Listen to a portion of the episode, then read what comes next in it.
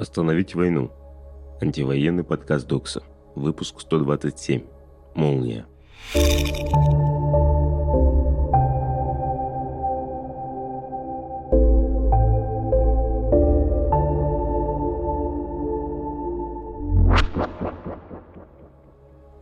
Привет, я Шура.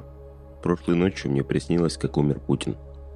Я открыл телеграм, а там сразу сотни молний и восклицательных знаков. Даже грустно, что все, что мой мозг смог вообразить в тот момент, это нелепые эмодзи, с которыми СМИ обычно перебарщивают. Молнии и восклицательные знаки нас тренируют. Они превращают обстрел или смерть в быстрое сообщение, в новость, в информацию. Когда я работала новостницей, я машинально ставила молнию и восклицательный знак. Теперь мне кажется, что этими значками я словно редуцировала эмоции от новости до простой реакции. Увидел восклицательный знак, значит, задержал дыхание на несколько секунд. Приготовился прочитать ужасное, страшное, срочное. Я не уверена, что могу предложить сейчас что-либо для системы публикации новостей, но мне бы хотелось видеть меньше восклицательных знаков и молний рядом с новостями о войне. И все же однажды я бы хотела увидеть именно такую новость. Две молнии, два восклицательных знака, старый дядька и красный крест. Что произошло за сегодня? Война, сто тридцать четвёртый день. Министерство обороны объявило о паузе в боях. В подразделениях проводятся мероприятия по восполнению боевых возможностей. Украинские военные установили флаг на острове Змеиный. Политика страны. В горсовете Мариуполя обвинили российские войска в вывозе из города всех ценных экспонатов. Кривические и художественные музеи остались без своих коллекций, являющихся культурным наследием города и региона, а сами учреждения были уничтожены. Российские варвары украли подлинники картин Иджи Айвазовского, уникальные иконы и исторические экспонаты. Также более семьдесят пять лет назад действовали нацисты, грабили музеи и вывозили к себе. В Краматорске в результате российского ракетного удара погиб один человек, шестеро ранены. Глава Донецкой области Павел Кириленко. Удар был нанесен по жилому району, семнадцать зданий разрушены. В Донецкой области российские войска также обстреляли Авдеевку. Там погиб один человек, двое ранены. Санкции. Сухогруз «Жибек-Жалы» под флагом России вышел из турецкого порта. Украинская сторона требовала задержать судно, потому что на нем, вероятно, вывезли украденное в оккупированном Бердянске зерно. Разработчик World of Tanks продал бизнес в России и Беларуси. Новым владельцем станет топ-менеджер российского подразделения Малик Атажаев. Репрессии. двадцать четвёртого февраля в России полицейские задержали шестнадцать тысяч триста тридцать четыре человека за антивоенную позицию. В это число вошли задержания за антивоенные посты в интернете, антивоенную символику и граффити, участие в акциях и пикетах, а также задержания после акций с помощью системы распознавания лиц. Видео «Евангелион десять. Правый сектор» внесли в список экстремистских материалов. В видео украинская версия опенинга аниме «Евангелион» наложена на слайд-шоу фотографий бойцов правого сектора.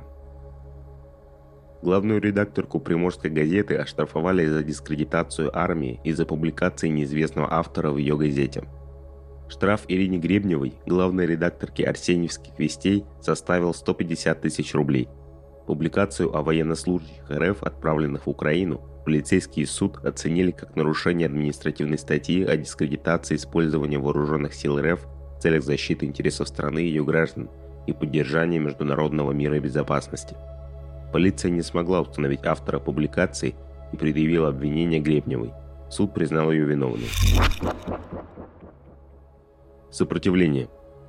И Эс Пэ Че присудил троим больным заключенным по пятнадцать тысяч евро за отсутствие медпомощи в колониях. И Эс Пэ Че присудил Вячеславу Черноусову, Алиму Хоконову и Христофору Головатому пятнадцать тысяч евро за неоказание медицинской помощи в колонии. В две тысячи пятнадцатом году, когда Черноусова с раком щитовидной железы и болезнью легких отправили отбывать срок в Вэ Ка пять Оренбургской области, там не оказалось пульмонологов и онкологов. Черноусова также не обеспечили ингаляторами при приступах ухудшений гормональными препаратами. Суд признал, что колония нарушила статьи Конвенции о правах человека в части неоказания медпомощи. Такое же решение суд вынес по делам Хоконова с опухолью конъюнктивы глаза и Головатого с раком простаты. Математика Азата Мифтахова наградили Гарвардской стипендией «Ученые в опасности». Эта стипендия предоставляет ученым, которые сталкиваются с политическим преследованием в своих странах, финансирование для проведения исследований в Гарварде на срок до пяти месяцев. Математик из эм гэ у Азат Мифтахов заключен по сфабрикованному делу уже больше двух лет. Азат учился в аспирантуре эм гэ у и был лишен свободы в начале февраля две тысячи девятнадцатого года.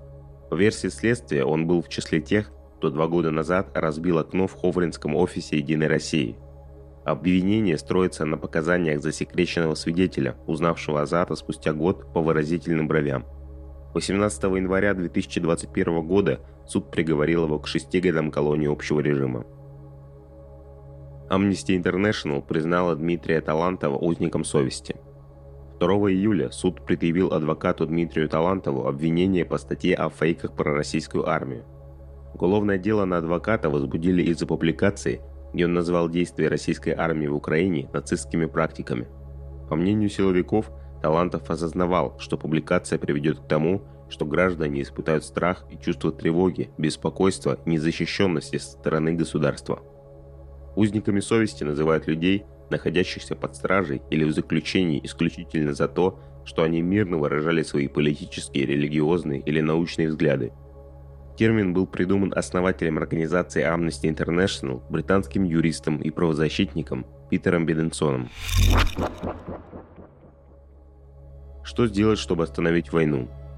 Недавно мы выпустили материал о том, как белорусские активисты и активистки помогают антивоенному движению. В тексте есть несколько направлений работы, на которые стоит обратить внимание прямо сейчас.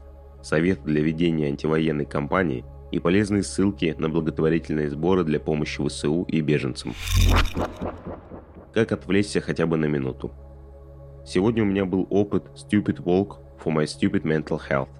Я вышла из дома, немного раздраженной и грустной. Сначала я буквально смотрела на деревья и реку вокруг и думала: глупые деревья, дурацкая река, ненавижу ходить. Но уже минут через пятнадцать мне действительно стало легче идти, фокусироваться на дыхании и освобождать голову. Короче, похоже, выходить из дома работает. Как вам эта рассылка? Расскажите, что вы чувствуете, когда видите новости и эмодзи с восклицательными знаками и молниями. Они кажутся вам циничными, повышают вашу тревожность, или вы уже даже не замечаете их. Это была Шура, а также анонимный голос Докса. Держитесь.